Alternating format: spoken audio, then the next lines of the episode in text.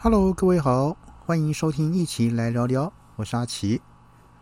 呃，前两天呢，行政院新成立了一个数位发展部，其实这个部会的成立很迎合啊，现在这个数位科技时代的存在。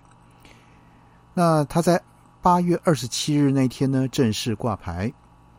呃，前两天呢，这个行政院刚通过创下三高的中央政府总预算，那其中呢，数位发展部两百一十七亿元的预算，引起了哈很多人的议论哈。原因是呢，数位部呢半数的员额将采这个约聘的方式，那任用方式呢极为宽松。被质疑呢，可能又成为走所谓的这个政府洋这个网军的一个大基地。那这个首任的这个数位部长唐凤，那他就回应说，数位部呢是要做教练的角色，不做集权大哥。那当然，这样的回应蛮怪的哈，根本没有办法解释呃个解释外界的这个疑惑，也不知道为什么说叫做所谓的教练。明明就是一个公家的一个政府部部会啊，那当然数位部呢最大的问题是定位不明。那唐凤说呢，数位部哈是要扮演教练，那也坐实了各界的一个忧虑啊。国家的数位发展是要与时俱进，方向没有错，但这绝不是什么新鲜事。别忘了，台湾本来就是一个资讯科技的一个大国啊，在数位发展的路走了很多年。那我们不是要从零开始？那换言之呢，数位发展本来就是在各部会在执行中，那配合业务跟服务呢，需要各自的进行，只是良莠不齐。而今呢，要各部会交出这个这个事权，统一由数位部这个老大哥来集中管理。那事实上，这是一种倒退的一个做法。那当然哈，蔡政府把这个成立八年的科技部打掉，那。打回就是变成就是原来这个哈贬回原来叫做国科会，然后呢再用所谓的数位部来填补了这个科技部空出来的一个组织遗缺。想请问哈，那国家的科技发展重要还是数位发展重要呢？那当然还是比较广义的科技当然是比较重要。国科会今年的预算达一千三百多亿，那数位部的预算是两百多亿。两相比较，那个双方的业务跟复杂，还有重要程度高下立判。倘若啊，这个数位部呢是要扮演这个教练，那事实上只要在科技部底下成立一个数位发展司就可以了，或者是在行政院底下设设立一个所谓的数位办公室，那更方便所谓的及时行动啊，just in time。但是呢，啊，蔡政府呢却拆掉原来合理的架构。另外盖了一个所谓的哈一个这个数位部出来，那这种不合理的部署哈，除啊是为唐凤因人设事的这个私心外呢，当然令人怀疑的是哈，要培养国家的网军为自己所用。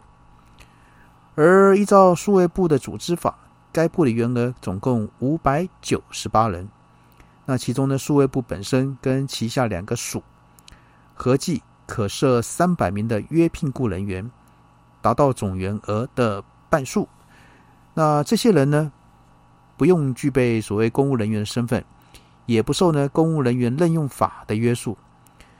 那当然呢，他们处理的呢，却是各部门啊涉及到国家机密的数位业务。请问，这样不会陷国家资讯安全于危险吗？那对于这个数位部的预算争议呢，这个唐凤说哈，这个。它本身的预算只有五十七亿元，是加上第四期前瞻预算的一百六十亿啊，才有两百一十七亿元。那当然，这种说法呢，更是欲盖弥彰的凸显了数位部经费的一个不合理。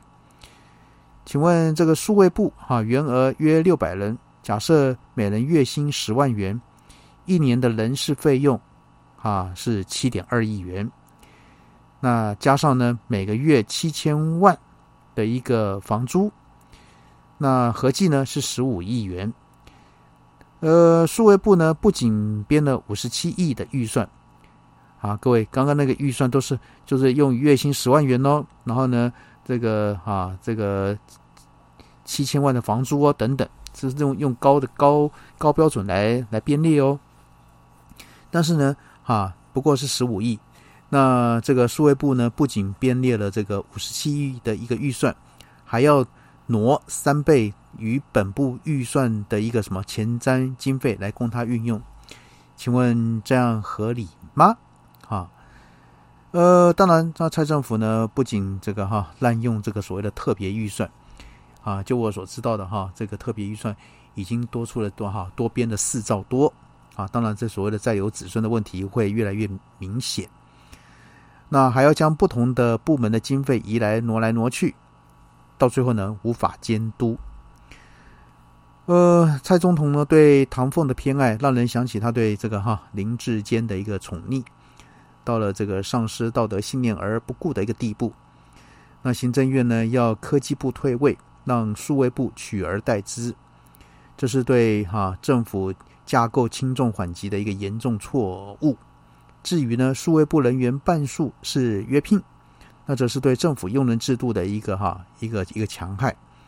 那更可能危及到国家的治安。那行政院说，苏苏贞昌就说哈，就就辩解说，这是高的约聘比例呢，是立法院通过的哦，跟他没有关系哦。哈，这一说法，这个辩词呢，更折射了民进党近年来在立法院予取予求的蛮汉。为什么？因为民进党是多数嘛。啊，所以呢，当初在国会护航这项法案的啊，这些民进党立委呢，没想到自己。是在伤害啊国家做伤害国家制度的事吗？先前啊 NCC 力推的数位中介法，应遭各界质疑，啊是在打压言论自由。那行政院呢，这个唯恐影响选情而宣布不再推动。那如今呢，一个位阶更高、用人不受控、那拥有庞大经费又可指挥各部会的这个哈数位部出现。难道他的魔掌不会比 NCC 更恐怖吗？那当然，这个问题呢，留待我们各位去深思、去想看看，这问题到底严不严重呢？好，今天呢，阿奇先跟各位谈到这边喽，先这样了，拜拜。